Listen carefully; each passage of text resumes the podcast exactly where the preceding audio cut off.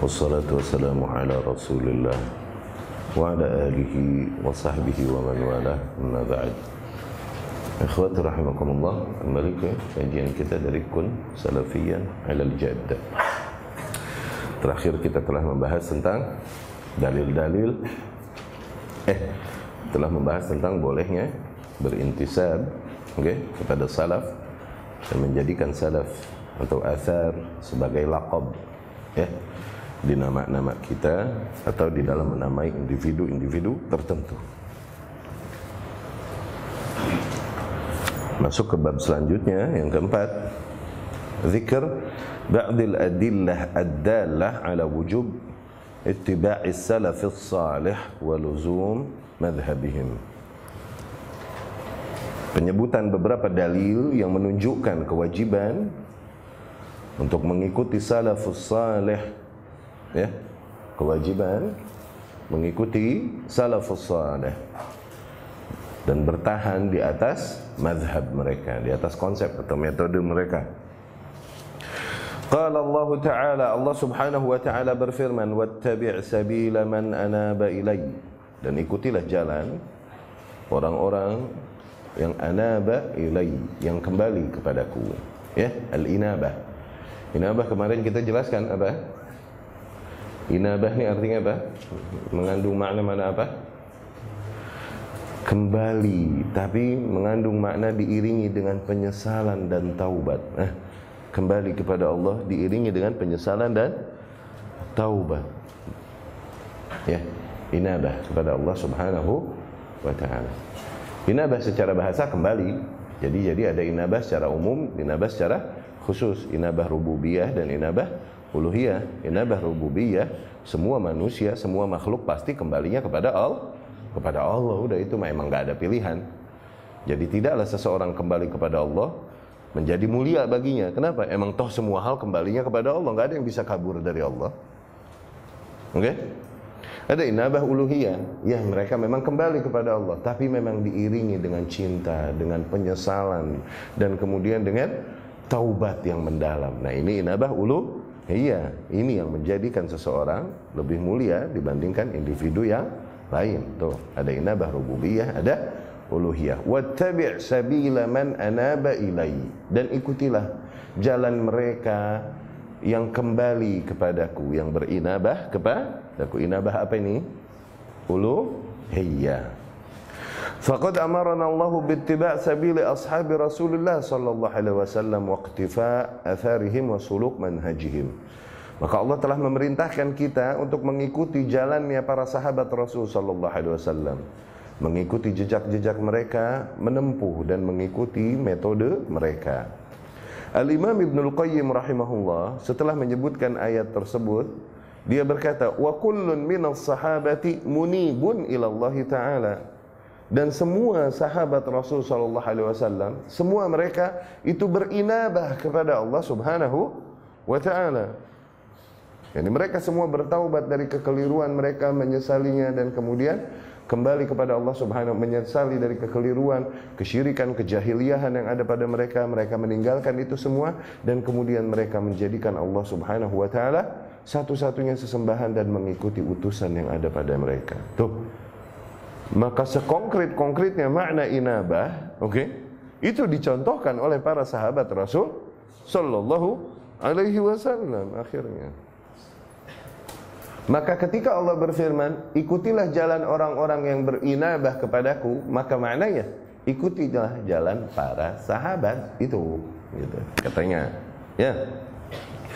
Kullun minas sahabah munib ila Allah. Semua sahabat ni berinabah kepada Allah. Munib ni subjek dari anaba yunibu, ya. Inabah masdarnya. Zain? Munib subjeknya. Orang yang berinabah munib, ya. Ila Allah Ta'ala fayajibut tiba'i sabilih. Fayajibut tiba'u sabilih. Maka wajiblah kita mengikuti jalan ya para sahabat. Wa aqwalih wa i'tiqadati pada perkataan-perkataan mereka, akidah-akidah mereka, min akbar sabili, ya, yang termasuk konsep dan metode mereka. Wa hadzarana Allah azza wa jalla dan Allah telah memperingatkan kita min mukhalafah sabilihim memperingatkan kita dari menentang jalan para sahabat tersebut wa tawa'ad dan Allah telah ancam mereka mukhalifahum bi jahannam Allah telah mengancam mereka yang mengingkari, menentang jalannya para sahabat, metode para sahabat, mengambil jalan lain selain jalan para sahabat, Allah telah mengancam orang-orang demikian dengan jahanam, dengan neraka. Faqala ta'ala, Allah pun berfirman, "Wa may yushaqiqir rasul", barang siapa yang menentang Rasul, min ba'di ma tabayyana lahul huda, setelah datang kepadanya petunjuk, eh, setelah dikatakan, setelah disampaikan kepadanya ilmu akan kekeliruan yang dilakukannya tidak sesuai dengan amalan Rasul sallallahu alaihi wasallam. Wa yattabi' ghaira sabilil mu'minin, kemudian dia mengikuti jalan lain selain jalannya orang-orang yang beriman. Ini orang-orang yang beriman kepada Rasul sallallahu alaihi wasallam, para sahabat. Siapa lagi selain para sahabat? Ketika ayat ini turun, yang dimaksud orang-orang beriman siapa? Para sahabat, nggak ada pilihan lain, nggak ada option lain. Barang siapa yang menentang Rasul setelah datang kepadanya petunjuk Kemudian mengikuti jalan lain selain jalannya para sahabat Nuwallihi tawalla Maka kami akan palingkan mereka ke arah mereka berpaling. Sering kita ulang-ulang Maknanya adalah kami hiasi kesesatan mereka Kekeliruan mereka sehingga mereka semakin yakin di atas kesesatannya. Kami palingkan mereka ke arah mereka berpaling.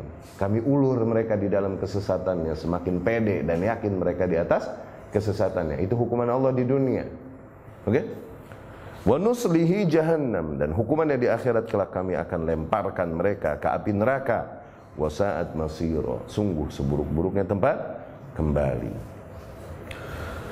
Wa akhbarana Allahu Azza wa Jalla dan Allah pun subhanahu wa ta'ala mengkhabarkan kita an ridah tentang ridhanya. Ridha artinya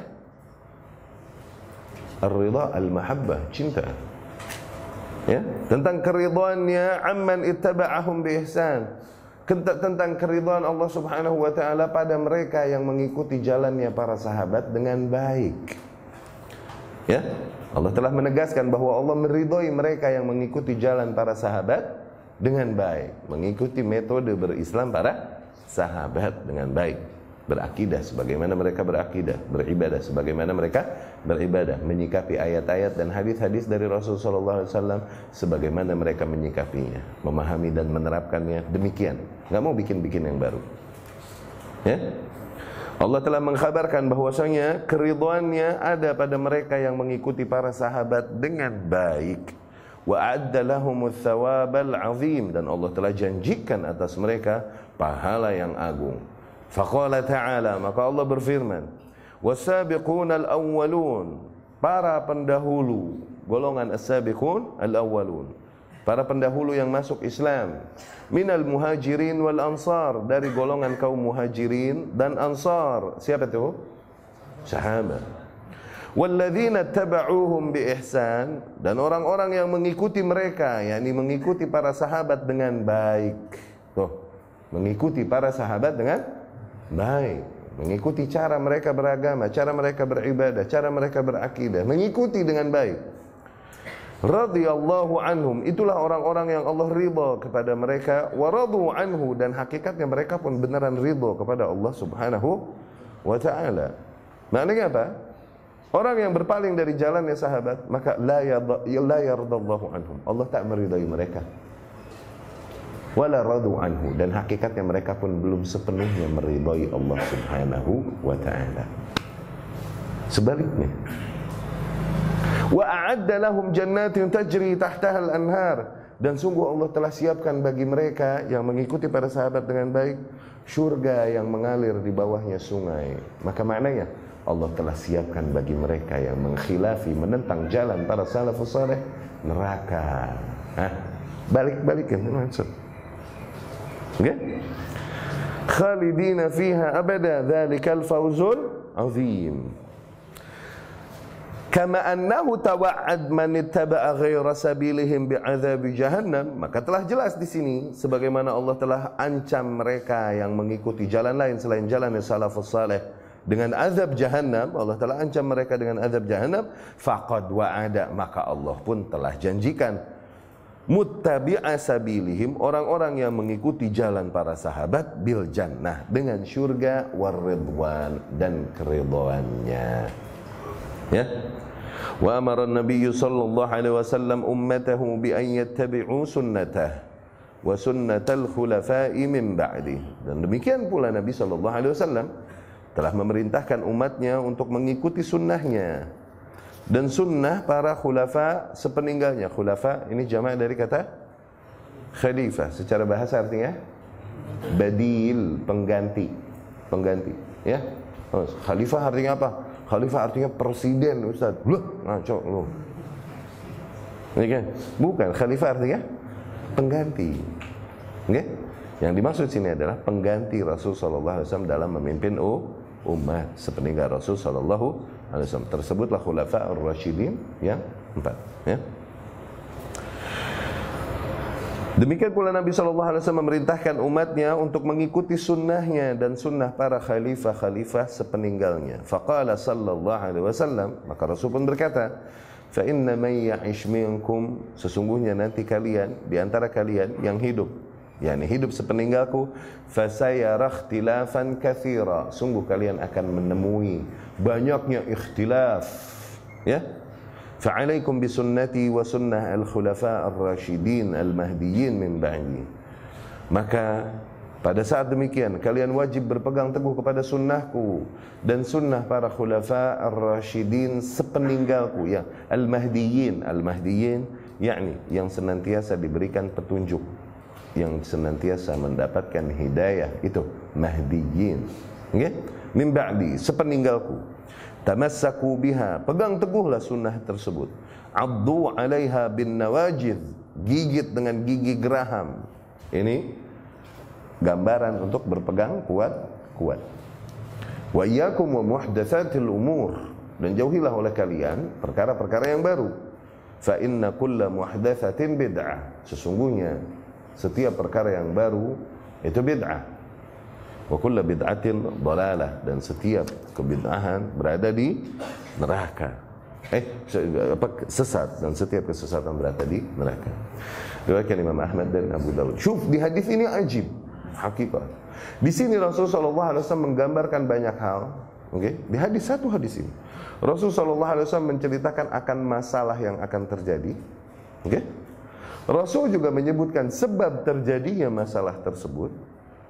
Dan kemudian Rasul langsung memberikan solusi untuk mengatasi permasalahan tersebut. Bagi mereka yang hidup di zaman itu terjadi masalah itu Rasul kasih tahu solusinya.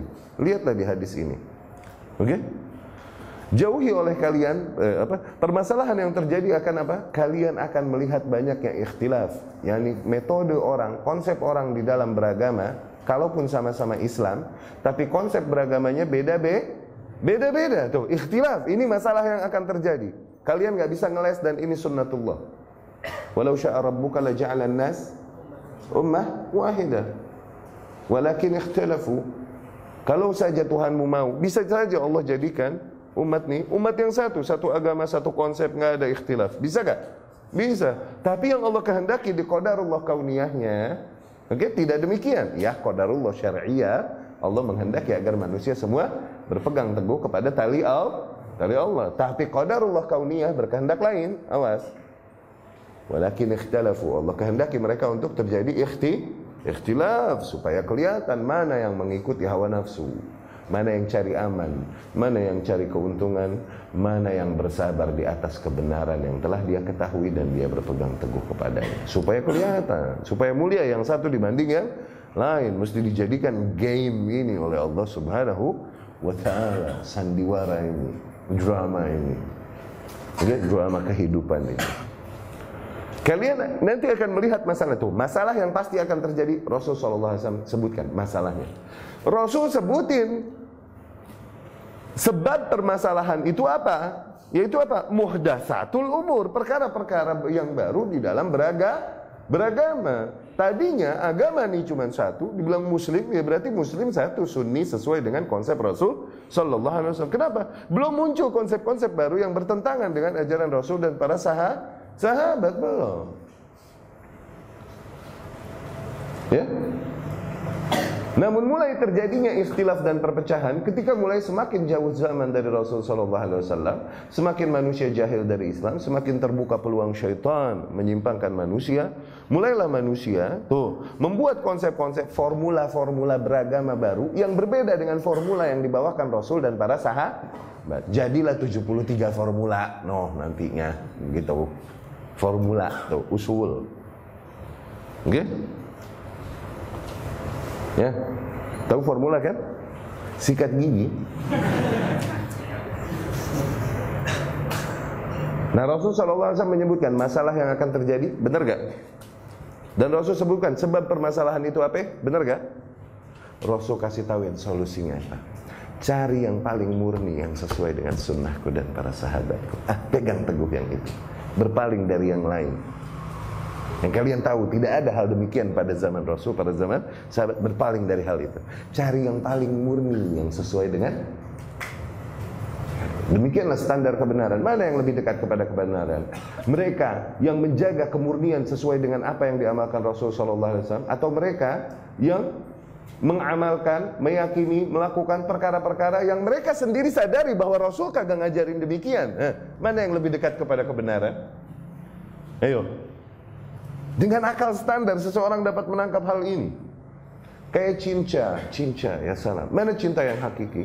Apakah mereka yang hanya mau mengikuti sang kekasih pokoknya kagak ada yang lain?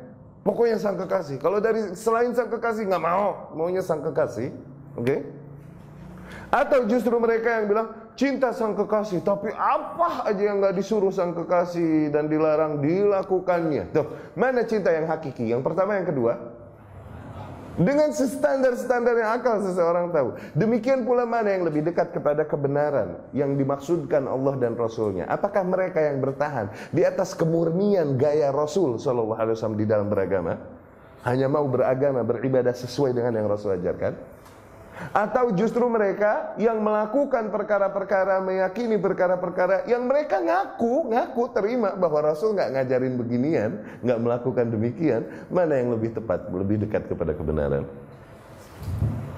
Alaikum bisunnati. Cari yang paling murni Yang sesuai dengan sunnahku. Dan sunnah para Khulafa ar-Rashid Waqala sallallahu alaihi wasallam dan Rasul sallallahu alaihi wasallam bersabda, khairun nasi qarni, sebaik-baiknya manusia adalah jil generasiku. Yani mereka yang hidup di zaman Rasul sallallahu alaihi wasallam begitu? Hah? Abu Lahab masuk dong. Abu Jahal masuk dong, Bro. Gimana? Mereka yang hidup di zaman Rasul sallallahu alaihi wasallam beriman kepadanya, bertemu dengan Rasul sallallahu alaihi wasallam, beriman kepadanya dan mati di atas Islam. Itu sahabat. Sebaik-baiknya manusia adalah generasiku. Kemudian generasi yang datang sepeninggal mereka, yakni yang bertemu dengan para sahabat yaitu tabi'in. Thumma yalunahum. Kemudian generasi yang datang lagi sepeninggal mereka, yakni tabi'ut tabi'in. Ya. Yang dilihatlah apa-apa yang menjadi kesepakatan dari tiga generasi tersebut. Oke? Okay? Perkara-perkara yang tiga generasi itu masih berbeda pendapat padanya, belum terjadi kesepakatan, maka ketahuilah masih juga ada kelapangan bagimu. Tapi perkara-perkara yang tiga generasi itu telah bersepakat padanya, tuh, maka itu adalah perkara-perkara yang usul, yang di mana mengkhilafinya adalah kesesatan. Nah, itu tiga generasi itu. Perkara-perkara yang mereka bersepakat atas atasnya, ijma'nya, ijma'nya sa salaf. Adapun mereka per individu, maka manusia bisa benar bisa salah. Yang menjadi patokan adalah kesepakatan yang terjadi di antara mereka terutama generasi awal yaitu para sahabat radhiyallahu anhum. Sebagai individu Abu Bakar, Umar, Utsman, Ali bisa keliru, bisa keliru sebagai individu. Tapi sebagai sebuah generasi yang Allah jaga kesepakatan mereka, nggak mungkin mereka bersepakat di atas sebuah kesesatan. Tuh. Bagaimana kesepakatan? Apa-apa yang mereka sepakati dari amalan, dari akidah dan lain-lain. Jangan kau berbuat hal yang lain, meyakini hal yang berbeda dengan apa yang mereka berjalan di atasnya. Dah. Okay? Demikian wasafa al-firqata an-najiyata. Demikian Rasul sallallahu alaihi wasallam menyebutkan sifat kelompok yang terselamatkan di dalam hadis al-iftiraq, di dalam hadis perpecahan. Ya, hadis yang Islam akan menjadi 73 golongan. Rasul berkata, "Ma ana alaihi al-yawma wa ashabi." Mereka yang selamat satu golongan yang berada di surga adalah mereka yang berada di atas jalan yang aku dan para sahabatku berada di atas jalan itu. Mereka yang berada di atas jalan yang sama denganku dan para sahabatku. Ya, ini mereka yang formula beragamanya, metode beragamanya, konsep beragamanya, mindset beragamanya tuh sama denganku dan para sahabatku. Ma ana alaihi wa ashabi. Faman kana ala mithli ma kanu alaihi maka mereka atau siapa pun yang berada di atas konsep yang sama seperti para salafus saleh minal firqah an-najiyah maka termasuk orang tersebut orang tersebut termasuk kelompok yang terselamatkan insyaallah. Wa man khalafahum. Namun barang siapa yang menentang jalan para salafus saleh mengambil jalan lain formula lain konsep metode beragama lain selain yang datang dari para sahabat salafus saleh radhiyallahu anhum wabta'ada anhum dan menjauhkan diri dari petunjuk yang datang dari para sahabat fayakunu min ahlil wa'id. Maka mereka termasuk kelompok yang terkena ancaman neraka tersebut. Ya ma'azallah. Wa an Abdullah bin Mas'ud dari Abdullah bin Mas'ud Abu Abdurrahman radhiyallahu anhu qal ia berkata ittabi'u wa la tabtadi'u faqad kufitum. Ittabi'u, ikuti sajalah sudah yang udah dicontohkan oleh Rasul dan para sahabat. Wala tabtadi'u, enggak usah innovate, enggak usah innovation lagi, enggak usah bikin-bikin yang baru lagi udah. Faqad kufitum, udah cukup kok untuk kalian.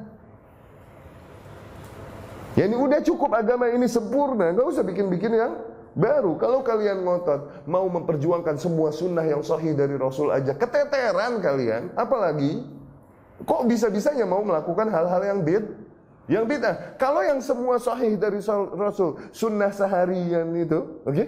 Kalian praktekkan keteteran kalian, udah cukup untuk kalian. Ya. Kok bisa mau nambah-nambah lagi sampah dari luar? Jangan. Dan fakad kufitum telah cukup bagi kalian maknanya apa juga? Telah sempurna bagi kalian, udah nggak usah nambah dari lu, nggak usah nambah dari luar. Ikutin aja deh udah ittabi'u udah ikutin aja deh. Wala tabtadi'u jangan bikin yang baru-baru deh. Jadi ini agama nggak boleh bikin sendiri emang harus plagiat. Awas plagiat dari mana? Tapi dari sono. Dari generasi terbaik salafus salih Waqal dan Abdullah bin Mas'ud berkata inna naqtadi wala nabtadi wa nattabi' wa la nabtadi'. Sesungguhnya kita, yakni akidah kita, konsep kita mengikuti, enggak bikin hal yang baru. Bertauladan kepada yang telah berlalu, enggak membuat-buat hal yang baru. Walan nadil dan sungguh takkan pernah kita tersesat mata masakna bil athar selama kita masih berpegang teguh dengan jejak-jejak yang dengan jejak-jejak athar riwayat-riwayat yakni jejak-jejak orang-orang terdahulu Asar secara bahasa, kalau orang jalan di padang pasir ada jejaknya kan? Itu asar. Tapi secara istilah jadi apa-apa yang diriwayatkan dari orang-orang terdahulu. Nah, kita ngikutin jejak itu aja udah. Oke? Wa qala Ubay bin Ka'ab radhiyallahu anhu. Ubay bin Ka'ab radhiyallahu anhu berkata, "Alaikum bis-sabili was-sunnah." Kalian wajib mengikuti konsep ini, jalan ini. Dan mengikuti sunnah Ya. Nah, sunnah di sini artinya manhaj, konsep beragama secara umum yang mencakup akidah, mencakup ibadah dan lain-lain. Fa innahu laisa min 'abdin 'ala sabil wa sunnah karena sesungguhnya tidaklah seorang hamba berada di atas jalan tersebut, di atas sunnah Zakarar Rahman kemudian dia berzikir kepada Allah Subhanahu wa taala yang Maha Pengasih. Fafadat ainah kemudian berlinangan kedua matanya min khasyatillah dikarenakan takutnya dia kepada Allah. Fatamassuhun naru abadan kemudian dia tersentuh api neraka. Enggak mungkin. Ya Tidak mungkin seseorang berada di atas jalan ini, di atas konsep ini, di atas metode ini, kemudian dia berzikir kepada Allah, kemudian takut dia kepada Allah, kemudian berlinangan air matanya tersentuh oleh api neraka. Enggak mungkin. Ya? Wa inna iqtisadan fi sunnatin wa khairin khairun min ijtihadin fi khilafi sabilin wa sunnah. Sesungguhnya iktisad, yakni ngirit. Iktisad artinya ngirit, hemat. Oke? Okay? Tapi sesuai dengan sunnah dan di atas kebaikan, kebenaran, itu jauh lebih baik daripada ijtihad, banyak beribadah. Oke? Okay? Tapi tidak sesuai dengan jalan yang tepat, tidak sesuai dengan sun sunnah. Tuh. Ya. Beribadah tapi sesuai dengan kaidah-kaidah yang benar, sedikit ibadahnya itu jauh lebih baik daripada banyak ibadah tapi Enggak sesuai dengan kaidah-kaidah kebenar, kebenaran, bid'ah mulu. Ya. Bid'ah, pakai t, bid'ah. Zin? Waqala Abu Aliyah Abu Aliyah rahimahullah berkata Alaikum bil amril awal Kalian wajib berpegang kepada perkara yang awal Yang ini apa? Kepada ajaran yang awal Sebagaimana datang di bawah Rasul dan para sahabat Ya, allazi kanu alaihi yang mereka dulu begitu, dulu generasi itu begitu, pokoknya melakukannya, mempraktekannya, menerapkannya dulu tuh mereka begitu. Qabla ayyaftariqu, sebelum mulai terjadi perpecahan di tubuh umat. Pegang teguh itu. Ikuti yang itu. Masa-masa ketika mereka masih bersatu dan belum terjadi perpecah, perpecahan. Wa qala al-Auza'i, al-Imam al-Auza'i rahimahullah berkata, "Isbir nafsak 'ala sunnah." Sabarkanlah dirimu untuk bertahan di atas sunnah. Ya, sabarkanlah dirimu maknanya apa? Siap-siap pahit. Siap-siap pahit. Tapi sabarkanlah dirimu di atas sunnah. Waqif haitsu waqafal qaum. Ambillah sikap berhenti di mana berhentinya para kaum salafus soleh tersebut. Maknanya apa? Ambillah sikap yang sesuai. Kif ni waqafa yaqifu artinya berhenti. Tapi mauqif. No, makanya jadi mauqif. Tapi mauqif juga artinya sikap. Berhentilah di mana mereka berhenti. Maknanya apa? Ambillah sikap yang sesuai dengan sikap mereka. Tuh, artinya begitu. Oke? Okay? Ya? Waqif haitsu waqafal qaum. Wakul bima qalu, katakanlah saja apa-apa yang mereka katakan. Jangan bikin perkataan bah, baru. Wa kuffa amma kuffu anhu. Tahanlah lidah kalian dari apa-apa yang mereka menahan padanya. Ya ini jangan kalian bahas-bahas perkara-perkara yang dulu mereka nggak pernah ngebahasnya. Udah, tahan. Ya, memperdebatkan kodar, kodok dan lain-lain. Jangan, jangan masuk ke ranah jidal, mira dan lain-lain. Jangan. Mereka menahan lidahnya, nggak pernah terjadi perdebatan ini di golongan mereka, maka jangan kau lakukan itu. Nggak? Waslak sabila salafika salih dan tempuhlah jalan para pendahulumu yang saleh, yakni jalan para salafus saleh. Tempuhlah saja jalan yang itu. Fa innahu yasa'uka ma wasi'ahum. Sesungguhnya telah cukup bagimu apa yang telah cukup bagi mereka. Ya, cukup bagimu apa yang telah cukup bagi mereka. Ini hal-hal yang telah cukup bagi mereka, membawa mereka kepada kebenaran, mendekatkan mereka kepada Allah dan Rasulnya, membawa mereka kepada syurga, demikian pula akan menjadikanmu mendekatkan dirimu kepada kebenaran, membawamu kepada syurga. Hal-hal yang telah cukup bagi mereka, cukup pula bagimu. Yani agama mereka, beragama sebatas agama mereka, itu sudah cukup. Itu saja membuat mereka masuk surga insya Allah. Dengan demikian itu membuatmu masuk surga. Sesungguhnya telah cukup bagimu apa yang cukup bagi mereka. Luas bagimu apa yang luas bagi mereka. Yasa'u kama wasi'ahum. Wa qala aidan dan al-Imam Al-Auza'i pun berkata rahimahullah, "Alaika bi athari man salaf." Kalian wajib untuk berpegang teguh kepada athar para pendahulu, yakni para sahabat radhiyallahu Wa in rafadakan nas, kalaupun kau dibenci oleh manusia, ditolak oleh para manusia yang ada pada zamanmu. Okay? Pegang teguhlah asar salaf tersebut. Kalaupun kau dibenci, ditolak oleh manusia yang ada pada zamanmu. Dikarenakan kau berpegang teguh dengan para pendahulumu itu. Wa iyyaka wa ara'ar rijal, jauhilah olehmu pendapat-pendapat yang datang dari manusia. Wa in zakhrafu laqal qaul, kalaupun mereka menghiasinya dengan hiasan-hiasan yang menjadi syubhat. Ya. ya. Jauhilah olehmu pendapat-pendapat demikian. Jangan suka kita. Mau sampai kapan kita saling nyalah-nyalahin?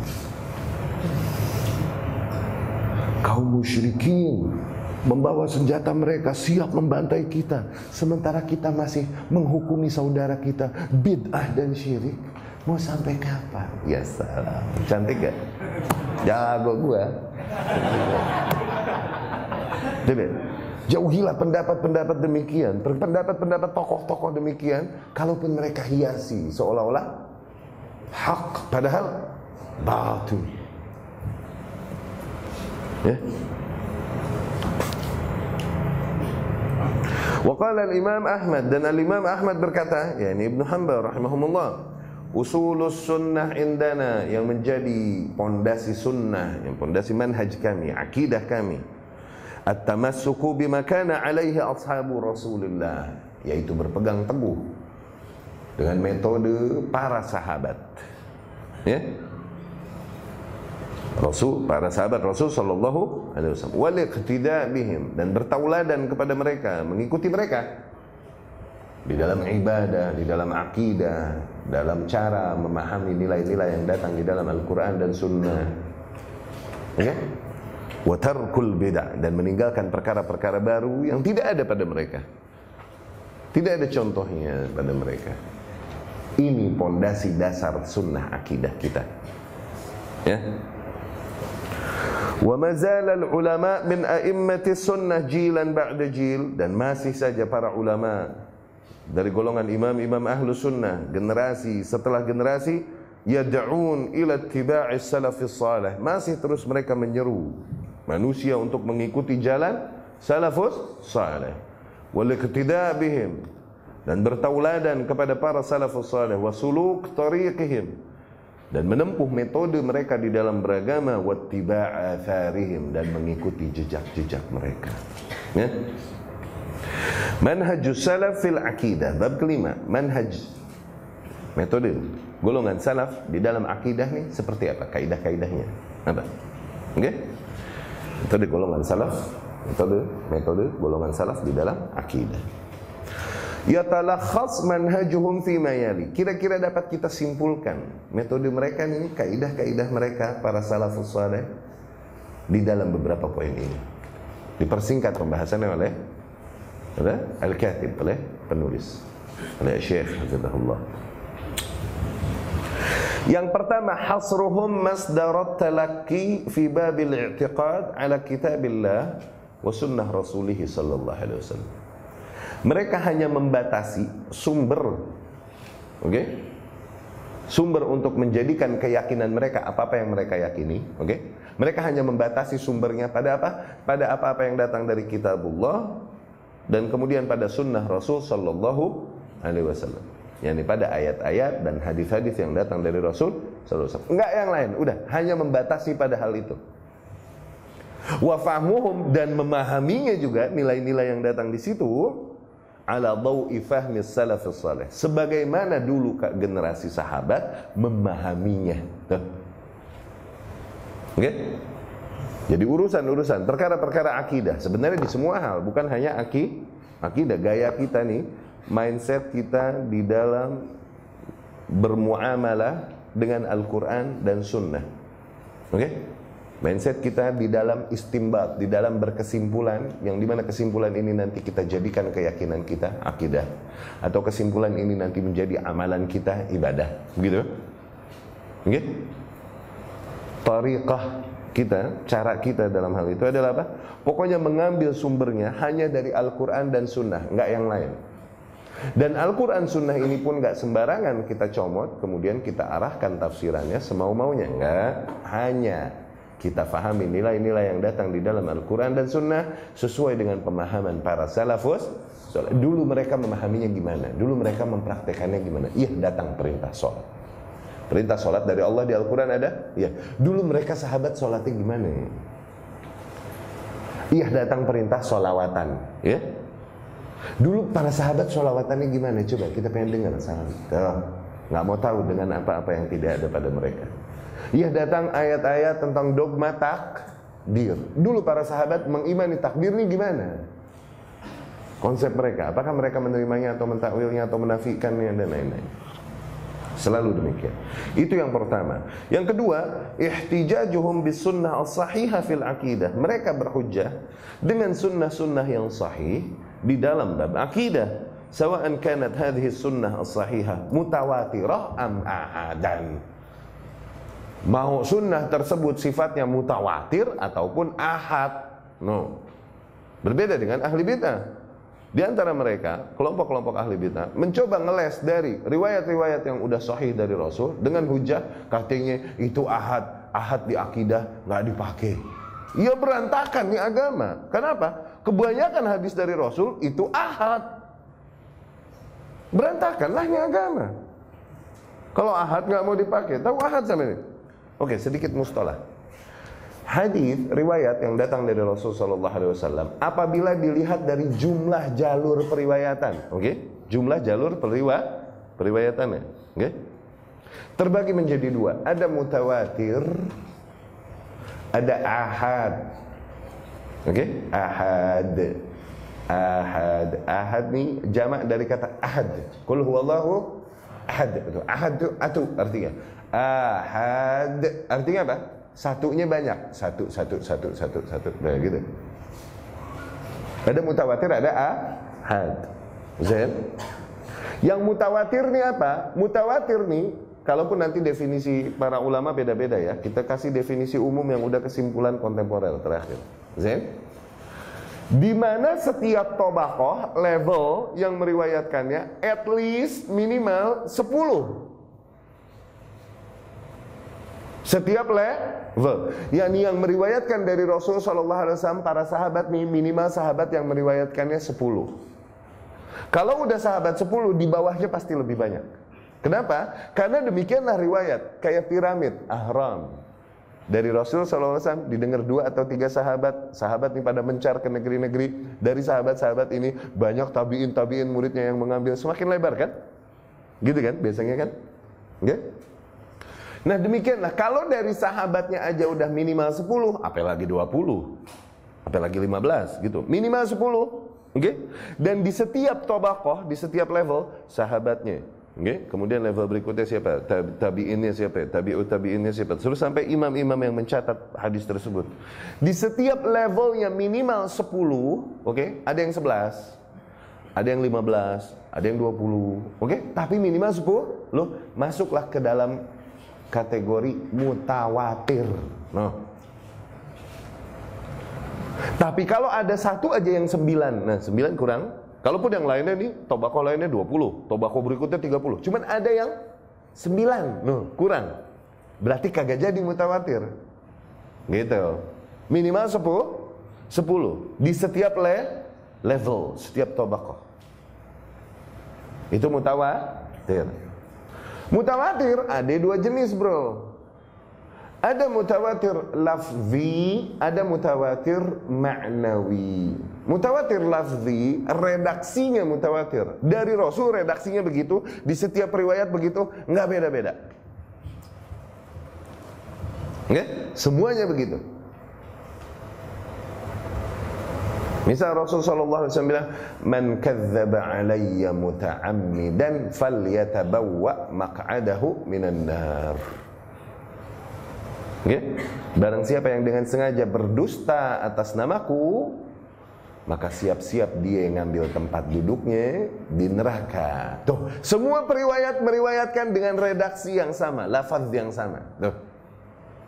Seolah-olah sengaja Allah takdirkan setiap riwayat demikian sama. Syuf, ente ngabarin 10 orang berjejer, ente bilang A. Nah, bisikin ke yang samping. Samping ente bisikin ke sono, nyampe sono, udah apa? Udah oh. oh. yang begitu beda-beda, syuf. Ini tiap generasi sama, semua redaksinya sama, tiap hurufnya sama dan susunan sama. Wallah karamah. Mujizat juga Rasul sallallahu Kenapa? Makna yang dibawa sangat tegas, yaitu apa? Jangan kau mengarang-arang berdusta atas nama Rasul sallallahu alaihi wasallam. Tuh, makanya Allah jadikan ini. Nah. Ini mutawatir laf. Mutawatir jenis kedua maknawi, maknanya mutawatir. Kalaupun redaksinya diceritakan beda-beda. Kasusnya beda-beda. Banyak nilai-nilai yang telah mutawatir dari apa yang diriwayatkan dari Rasul adalah misal mashul khuf mengusap khuf dalam berwudu.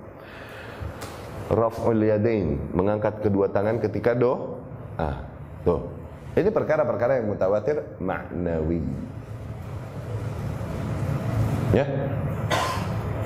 seolah-olah Allah jaga seolah-olah Allah jaga jaga poin-poin nilai-nilai terse tersebut dengan apa? Dengan dijadikannya perkara-perkara tersebut mutawa mutawatir.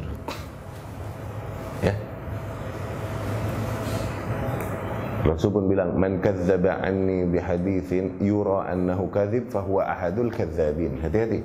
Barang siapa yang menyampaikan hadis dariku, oke? Okay?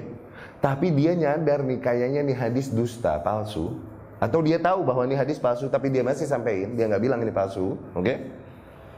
Nggak dia bilang dia nggak bilang bahwa ini hadis dusta, maka dia termasuk salah seorang pendusta. Tuh, serem nggak? Ini menguatkan hadis yang mutawatir lafzi tadi.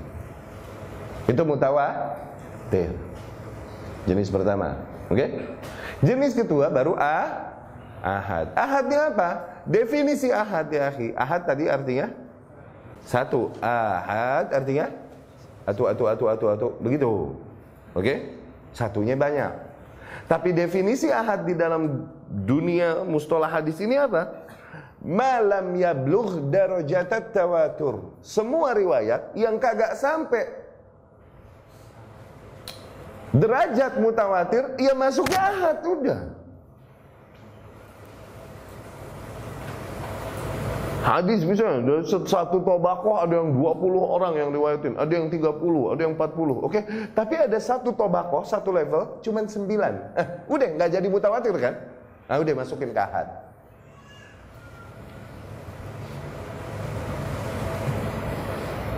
Zin? Ahad ini ada yang dibagi tiga, ahad dibagi tiga. Nggak apa-apa nih ya, nggak bete ya, ya selip-selipan akidah ya. Ahad dibagi tiga jenis bro. Ahad ada tiga. Masyhur, aziz, sama gharib. Masyhur yang di mana minimal dari setiap level, oke? Okay? Terjadi ada tiga aja tuh di antara tobakoh-tobakoh yang ada. Ada yang tiga orang doang yang riwayatin. Atau lebih dari tiga. Tuh minimal dari tiga atau lebih. Oke. Okay? Maka hadis tersebut masyhur ngetop. Kalaupun nggak sampai derajat mutawatir. Kenapa? Minimal tiga dari setiap riwayat. Dari setiap level. Minimal tiga. Ada yang tujuh, ada yang sembilan, ada yang dua puluh, ada yang sebelas. Tapi ini ada satu level yang cuma tiga nih. Misal sahabatnya cuma tiga yang riwayatin. Oke? Okay? Tuh tiga kan? Maka nih hadis yang kayak gini, riwayat yang kayak gini dikata masyhur, ngetop. Terkenal. Zen. Kalau di antara level-level yang ada, tobakoh-tobakoh yang ada, sampai kena dua, no, lebih kecil dari tiga kan? Cuman du, dua, maka masuknya aziz. Aziz di sini artinya bukan perkasa, awas. Jarang. Azza Azza. Ya'uz Azza ya'izzu Aziz. Bisa. Azza ya'uz Aziz juga. Oke? Okay? Ini bahasa Arab. Beda harokat Beda, beda arti bro Azza ya'izzu Artinya perkasa Tapi azza ya'izzu bisa juga artinya Seldom Jarang Oke okay? Nah hadis ahad yang aziz adalah apabila di dalam salah satu di antara tobakoh-tobakohnya ada yang cuma dua periwa, dua periwayat. Ah, jadilah dia ah, aziz ahad aziz tuh gitu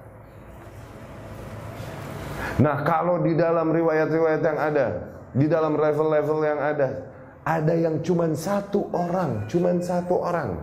Uh, oke? Okay? cuma satu orang. Nggak lebih. Maka jadilah dia hadis ahad gharib asing oke? Okay?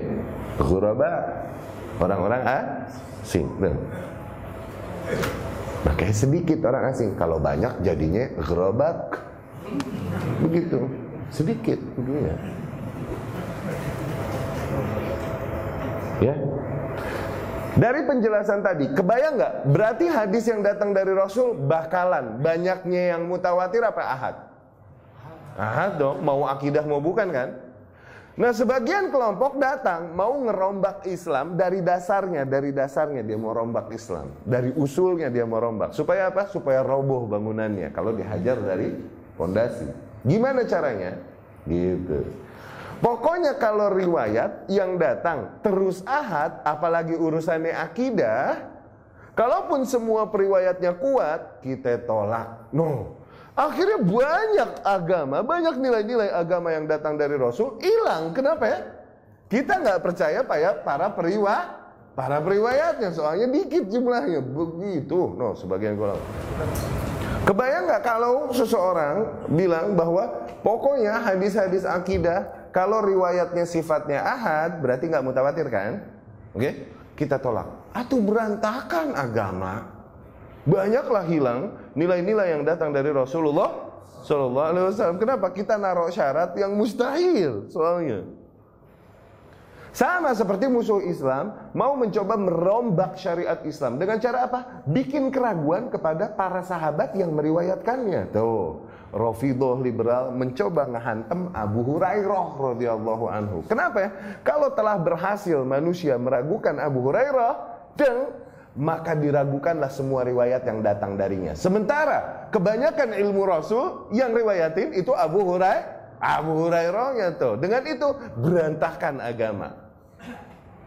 Dia mau coba ngehantam dari apa? Pondasinya supaya roboh nih bangunan. Tuh tujuannya. Yang mau celak Abu Hurairah tuh.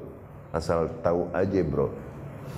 Bisa jadi keder ente mau baca sholat. Baca apa ya? Kenapa? Kenapa nggak baca bacaan yang itu? Iya, tapi itu hadisnya dari Abu Hurairah. Terus gue baca apa dong lagi sholat nih? Keder. Tuh kan? Kenapa? Hadisnya kebenaran dari Abu Hurairah doang. Begitu kan? Walhasil ente sholat bacanya kopling ho. Keder lo. Udah nolak Abu Hurairah radhiyallahu anhu. Yani banyak ilmu agama, teknis di dalam beragama ataupun akidah yang riwayatnya emang cuman dari Abu Hurairah berantakan kalau kita tolak Abu Hurairahnya radhiyallahu anhu dan mereka tahu itu. Makanya yang diincar di antara sahabat paling diincar nih sama musuh Islam musuh sunnah siapa ya? Abu Hurairah. Habis itu Muawiyah ibn Abi Sufyan dan lain-lain. Radhiyallahu anhum. Iya kan? Ya? Nah kita menerima akidah apabila jalurnya sahih kalaupun tidak mutawatir. Mau ahad lagi kita terima. Mau ahadnya gorib lagi kita terima. Gorib apa tadi? Apa? Ya, iya itu mau gue tahu. Ini lagi ngomongin hadis. Apa tadi gorib? Yang di antara tobakoh-tobakoh yang ada, ada cuma satu oh orang yang riwayatin. Misalnya yang riwayatin dari Nabi Shallallahu Alaihi Wasallam cuman satu orang sahabat. No, misal. Oke? Okay?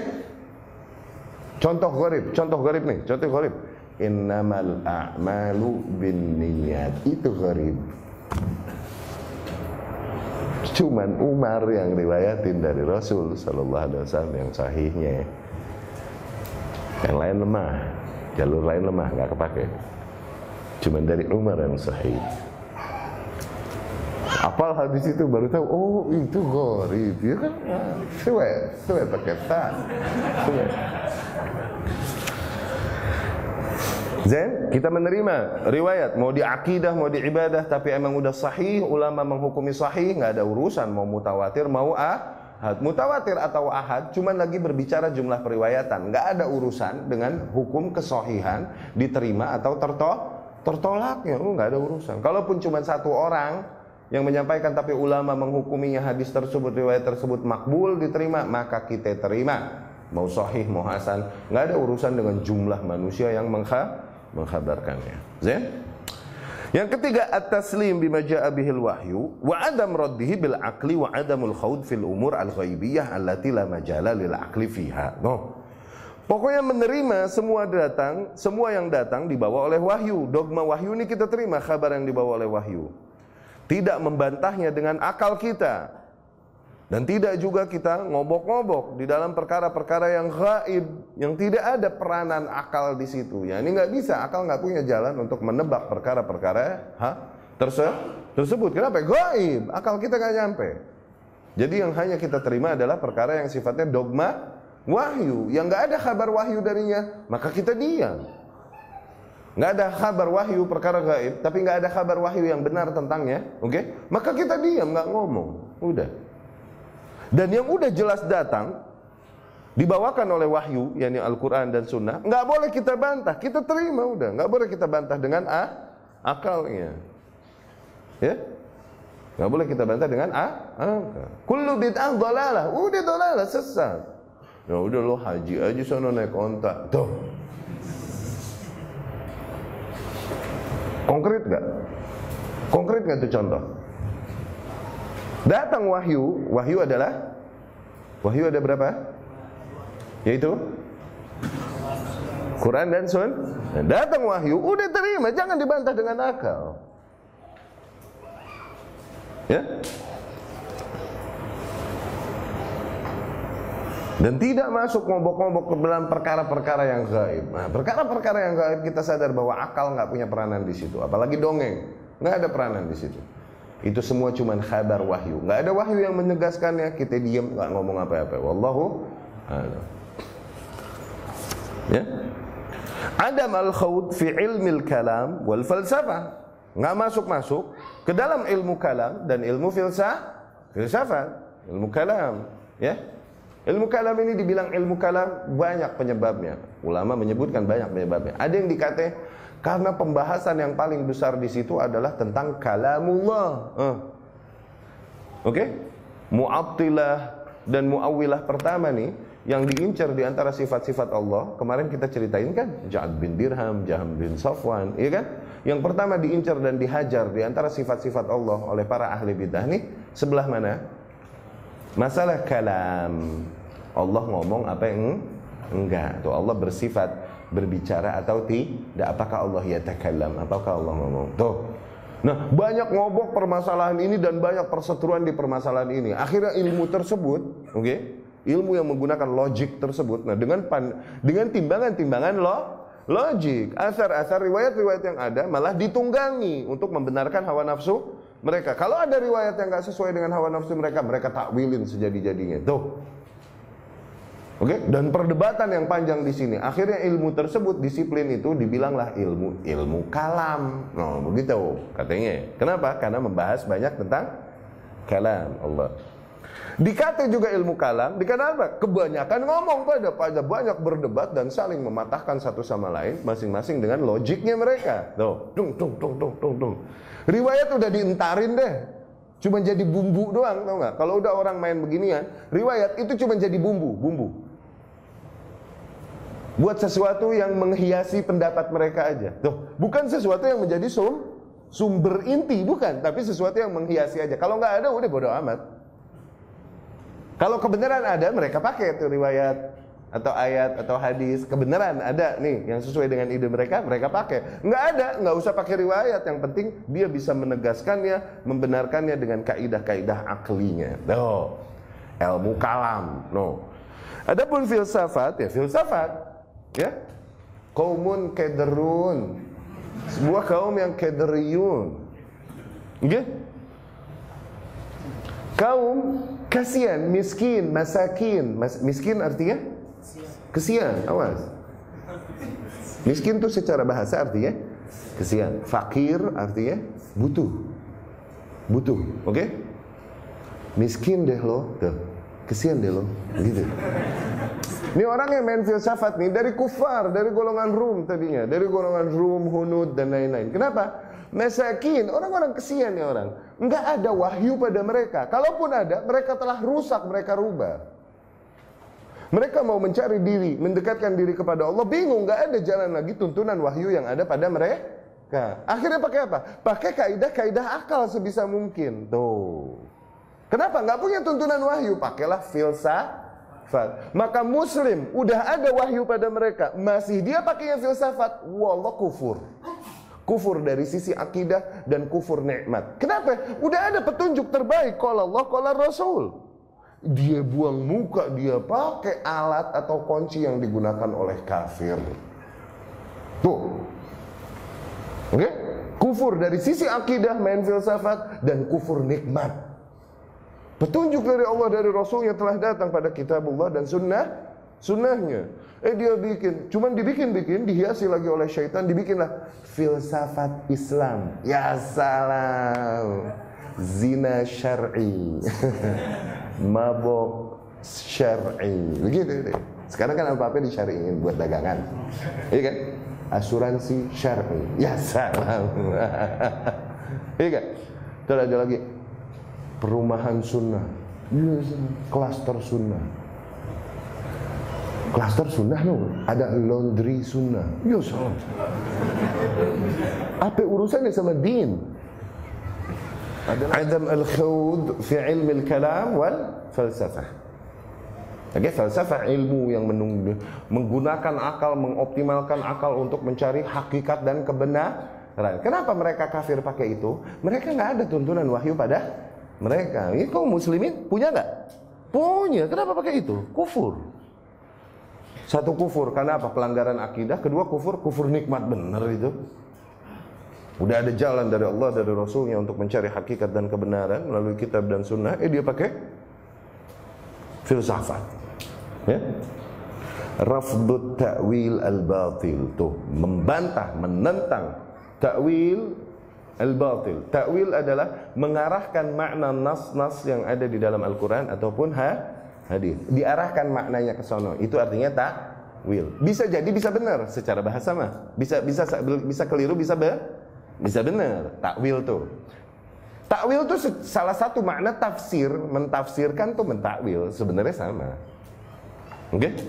Cuman sering kali takwil sifatnya memalingkannya dari makna zahir letterlux bahasanya ke dalam makna yang lebih da dalam. Apabila memang ada keterangannya dari Rasul bahwa itu yang dimaksud bukanlah sesuai letterlux bahasanya, maka takwil demikian benar.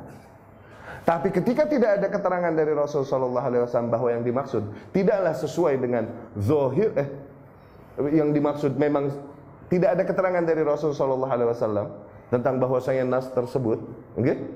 tidaklah dimaksud dengannya zohir lugohnya, maka tidak kita mentakwilnya. Tuh, seperti yadullah tangan Allah, fauqa aidihim di tangan di atas tangan mereka. Enggak ada keterangan dari Rasul bahwa Rasul bahwasanya makna tangan ini hal hal lain. Enggak, udah tangan letterless tangan sebagaimana yang dimaksud dengan bahasa kita tangan. Tangan itu apa? Tangan udah. Cuman tangan Allah kayak gimana? Maka wallahu alam udah. Cuman imani Rasul aja nggak mentakwil. Gitu. Oke? Okay? Tapi ketika ada riwayat dari Rasul bahwa yang dimaksud di ayat tertentu atau hadis tertentu adalah bukan yang sesuai dengan letterless bahasanya, oke okay, kita ambil. Seperti apa? Misal Rasul sallallahu alaihi wasallam bilang, "Alladzina amanu wa lam yalbisu imanahum bidzulmin." Sorry, Allah bilang turun ayat, orang-orang yang beriman dan tak pernah mengotori keimanan mereka dengan kezoliman apa pun. Tidak pernah mengotori keimanan mereka dengan kezoliman apa pun. Tuh, ini hakikat kaidah bahasa. Okay? An-nakirah fi siyaqin nafi yufid al-umum. Kalimat nakirah, nakirah ini tanpa alif lam, di dalam susunan kalimat nafi maka memberi makna umum. Alladzina amanu, orang-orang yang beriman, walam tuh nafi dan tidak Belum, tidak. Ini berarti kalimat na, nafi, negatif. yalbisu imanahum tidak meng meng meng mengotori keimanan mereka dengan bizulmin dengan kezaliman apa itu? Zulmin, nakirah tanpa alif lam bukan az-zulm. Awas. Maka maknanya umum, yakni seluruh bentuk kezaliman. Maka artinya menurut bahasa artinya oke? Okay? Orang-orang yang beriman dan tak pernah mengotori keimanan mereka dengan kezoliman apa pun, ulaika lahumul amnu wa hum muhtadun. Mereka lah orang-orang yang mendapatkan janji keamanan dan mereka lah orang-orang yang senantiasa mendapatkan hidayah. hidayah. Sahabat berat menerima ini. Kenapa? Ya Rasulullah, ayyuna lam yazlim nafsa. Siapa di antara kita yang belum pernah menzolimi dirinya sendiri? Sendiri apabila janji keamanan dari Allah dan hidayah syaratnya harus udah beriman dan nggak pernah berbuat zalim apa pun berat. Manusia mana nggak pernah berbuat zalim? Ayuna lam yazlim nafsa. Siapa di antara kita yang belum pernah menzalimi dirinya sendiri? Karena apa? Karena emang hakikat lugo, kaidah lugo bahasa menunjukkan kepada makna itu mereka adalah bangsa Arab, bangsa yang paling memahami lu tapi Rasul arahkan maknanya tidak seperti yang kalian tangkap. Nah, takwil gak berarti dipalingkan maknanya kan? Nah, tapi kalau Rasul yang paling ya benar terima. Rasul bilang makna kezoliman di situ laisa kama tadhabun, bukan yang kalian tangkap. Awas. Tapi makna kezoliman di situ maksudnya bukan kezoliman apa pun tapi hanya satu jenis kezoliman yaitu kesyirikan. Jadi orang-orang yang beriman dan tak pernah mengotori keimanan mereka dengan kesyirikan, ya, oke okay, dia zina, dia membunuh, dia minum khamr, dia gibah, dia dosa pernah, tapi nggak pernah mengotori keimanan mereka dengan kesyirikan. Nah yang kayak gini yang insya Allah dapat janji keamanan dari Allah dan mereka senantiasa mendapatkan hidayah. Ya tuh Rasul palingkan nggak dari letter lux bahasa Bacalah kalau kalian mau firman Allah Subhanahu wa taala kata Rasul, dipalingkan ditafsirkan dengan ayat lain. Melalui Luqman alaihi salam, ya bunayya la tusyrik billah, inna syirka la zulmun azim. Wahai anakku, janganlah kau mempersekutukan Allah sesungguhnya kesyirikan adalah dosa kezoliman yang sangat besar tuh. Zolim di sono ditafsirin kezolim yang ada di ayat sono. Tidak seperti letter luck bahasa Nah, takwil juga nggak artinya? Takwil, tapi kalau Rasul yang takwilin mah benar begitu.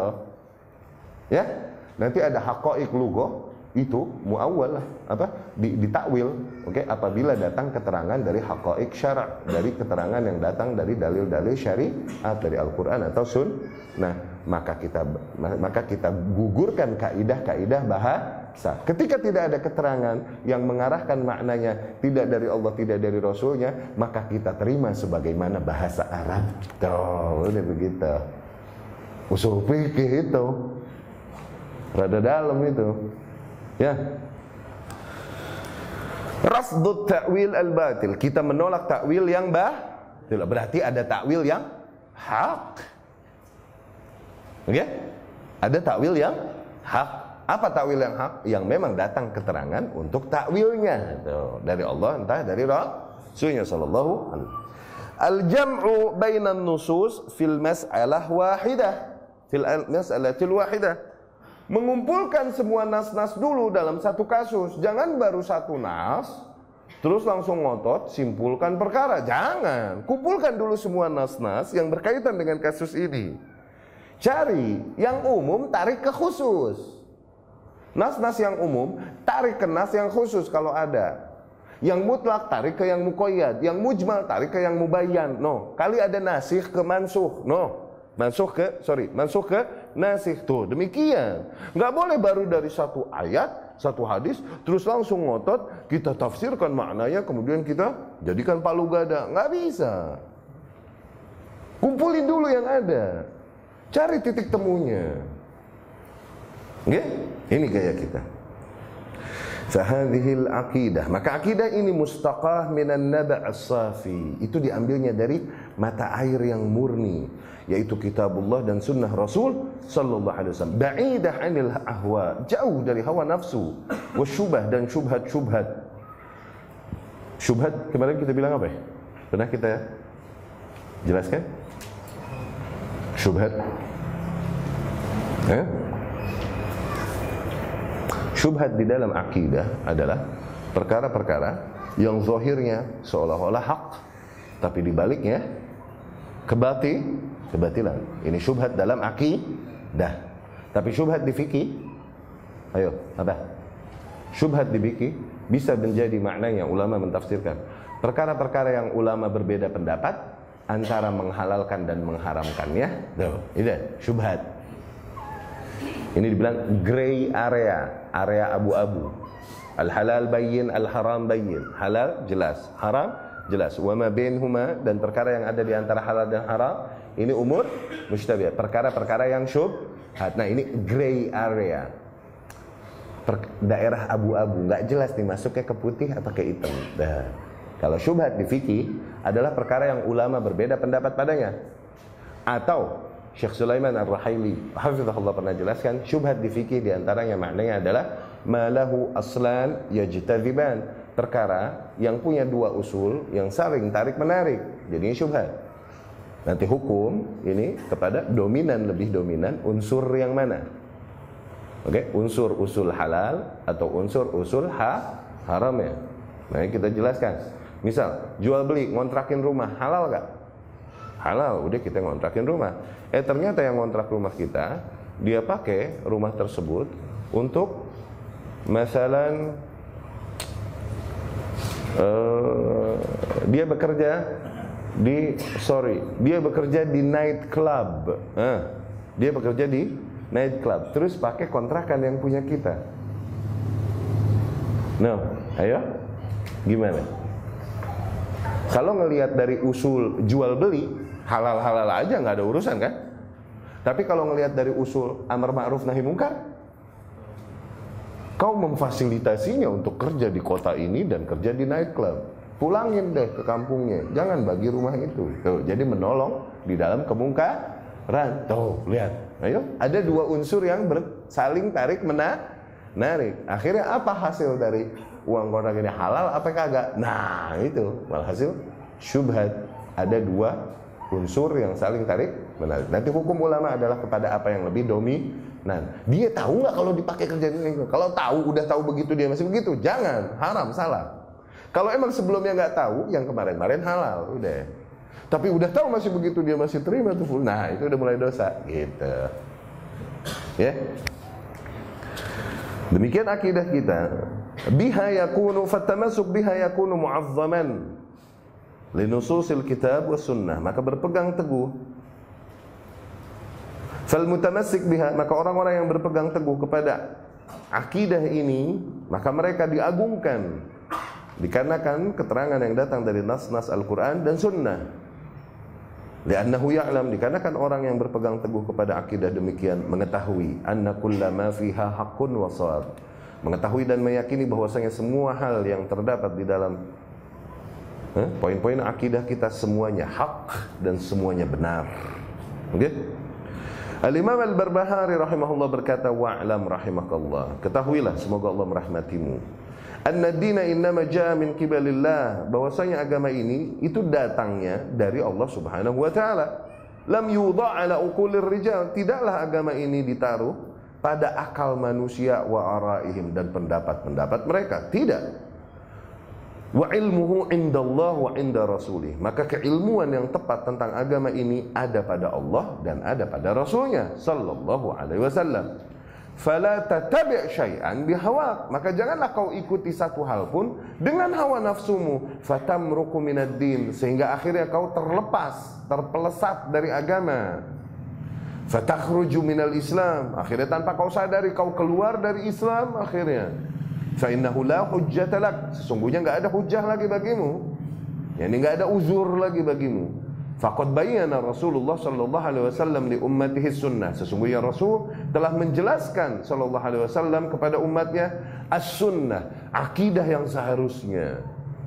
Wa awdahaha li ashabi dan telah menerangkannya kepada para sahabatnya. Wa humul jamaah dan mereka itulah al jamaah wahumus sawad al-a'zam mereka itulah yang dimaksud dengan as-sawad al-a'zam was-sawadul a'zam al-haqqu wa ahluh dan dimaksud dengan al-jamaah dan as-sawad al-a'zam adalah hak dan orang-orang yang berpegang teguh kepada hak tersebut. Tuh, bukan banyaknya mana, awas. Tapi hak. Seperti Ibnu Mas'ud bilang radhiyallahu anhu, "Antal jamaah walau kunta wahdak." Engkaulah yang jamaah itu. Kalaupun engkau sendi sendiri. Al jamaah ma wafaqal haq walau kunta wahdak.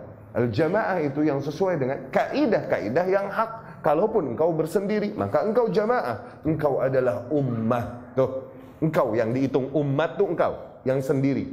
Mereka yang banyakkan tapi tidak sesuai dengan hak, maka kau mereka tidak dihitung umat. Maka Allah bilang inna Ibrahim kana ummah. Tuh, sesungguhnya Ibrahim itu satu um satu individu, cuman dibilangnya satu umat. Umatnya manusia, bapaknya dan orang-orang nggak dikate umat. Kenapa? Umat itu yang sesuai dengan hak. Tuh, bukan banyaknya manusia yang dimaksud di situ. Begitupun al-jamaah, begitupun as-sawad al-a'zam. Jadi jangan ragu, engkaulah al-jamaah. Even if you were alone, kalaupun kau bersendirian. Ya. Wa'tasimu bihablillahi jami'an wala tafarraqu. Berpegang teguhlah semua kepada tali Allah, yakni kitabullah dan sunnah Rasul. Dan janganlah kalian berpecah belah Nah, maka mereka yang berpecah belah adalah yang berlepas diri dari kitabullah dan sunnah Rasul. Kalaupun mereka rame-rame. Mereka yang bersatu adalah mereka yang berpegang teguh kepada kitabullah dan sunnah Rasul. Kalaupun sendiri dan sedikit jumlahnya. Gitu mindset kita. Ya. Waqad qala qabla dzalik Al-Imam Al-Barbahari pun telah berkata sebelum itu di dalam syarah kitabnya Syarah Sunnah Al-asas alladhi tubna alaihi al-jama'ah Fondasi yang dibangun di atasnya al-jama'ah Yaitu para sahabat-sahabat Muhammad sallallahu alaihi wasallam Wahum ahlus sunnah wal jamaah Dan mereka itulah yang dimaksud dengan ahlus sunnah wal jamaah Falam ya, Faman lam ya'khuz anhum. Maka barang siapa yang tidak mengambil petunjuknya dari para sahabat Faqad dhalla wa Maka sungguh dia telah sesat dan berada di atas kebid'ahan. Wa kullu bid'atin dalalah dan sesungguhnya setiap kebid'ahan adalah sesat. Wa dan al-imam al-barbahari berkata qala Umar bin al-Khattab Umar bin al-Khattab radhiyallahu anhu berkata ah ini kalam yang Umar yang bingung ini. Serem lihat. La uzra li ahadin fi dalalah. Sungguh tidak ada uzur lagi bagi seseorang yang melakukan kesesatan hasibaha hudan yang dia kira petunjuk. Yang ini melakukan sebuah amalan yang dia kira ibadah mendekatkan diri kepada Allah. Padahal ini bid'ah yang sesat. Nggak ada uzur. Nggak ada uzur. Wala fi hudan tarakahu hasibahu dalalah tidak ada uzur juga bagi seseorang yang meninggalkan petunjuk dan kebenaran karena dia sangka itu kesesatan padahal itu kebenaran nggak ada uzur buat orang begitu yang ini nggak ada uzur apa? Nggak pakai dimaafin sama Allah karena nggak tahu. Nggak ada alasan nggak tahu terus nggak dimaafin. Nggak, nggak ada alasan, nggak ada uzur. Nah, kenapa? Fakot buyinatil umur karena perkara ini semua telah dijelaskan oleh Rasulullah Sallallahu Alaihi Wasallam. Wasabatatil hujjah dan hujjah telah tegak. al uzur dan terputuslah semua alasan. Wadzalika anna sunnah wal jamaah qad uhkima qad ahkama amraddin kullu dan dikarenakan sunnah ini dan jamaah ini telah mengatur semua perkara agama yakni telah mengarahkannya menjelaskan maksud apa yang dimaksud di dalam oleh Allah Subhanahu wa taala dan rasulnya sallallahu alaihi wasallam. Wa tabayyana linnas dan perkara ini telah jelas bagi para manusia. Fa'alan nasil ittiba. Maka yang wajib bagi manusia hanyalah mengikuti petunjuk ini. Udah. Jadi dia Ustaz bagaimana dengan orang yang melakukan bid'ah tapi dia nggak tahu itu bid'ah? Nggak ada uzur. Dalam artian apa? Kena dosanya tetap kenapa? Dia melakukan sebuah kesesatan dia kira betul dia meninggalkan sebuah petunjuk dia kira kesesatan. Dia tinggalin tuh wahaboy wahaboy. Dia kira itu kesesatan no wahaboy. Taunya itu petunjuk bro. Nggak ada uzur orang masih begitu. Mati dalam keadaan itu nggak ada uzur kata Umar ibn Khattab radhiyallahu Nah, mengarahkan maknanya ke mana? Coba wallahu alam ya, wallahu alam. Yang pertama nggak ada uzur apabila memang mereka tidak belajar dan tidak minta petunjuk kepada Allah. Apabila setelah mereka belajar sebisa mungkin, minta petunjuk kepada Allah, kemudian sampai kepada kekeliruan, oke? Okay? Maka dapat uzur, insya Allah. Ini udah menentang kebenaran, melakukan kekeliruan, kemudian tidak tercatat memang menuntut ilmu, tidak tercatat pernah minta petunjuk kepada Allah dengan ikhlas. Nah, nggak ada uzur. Ya? Itu satu, wallahu. Dua. Ini anak-anak coba memahami, mengarahkan makna nas ini. Soalnya apa? Banyak nas-nas tentang u, uzur, susah nih. Dulu di zamannya para sahabat radhiyallahu anhu, hidayah merata, ahli ilmu banyak. Eh, pada zaman itu nggak ada uzur buat orang yang masih begitu. Adapun di masa semakin mendekat hari kiamat, ketika justru yang merata adalah sebaliknya kesesatan. Sumber-sumber petunjuk semakin sulit didapat manu, manusia. Tuh. Maka tidak ada uzur pada masa tersebut ketika hidayah sedang merata. No. Adapun di masa setelahnya maka Allah Subhanahu wa taala akan melihat sejauh apa usaha manusia di dalam mencari petun petunjuk. Ikhlas memohon petunjuk kepada kepadanya. Begitu memaknai mengarahkan makna asar dari Umar ini Ibnu Khattab radhiyallahu anhu. Baik kita cukupkan dulu sekian. Semoga dapat difahami materi yang disampaikan. Ya.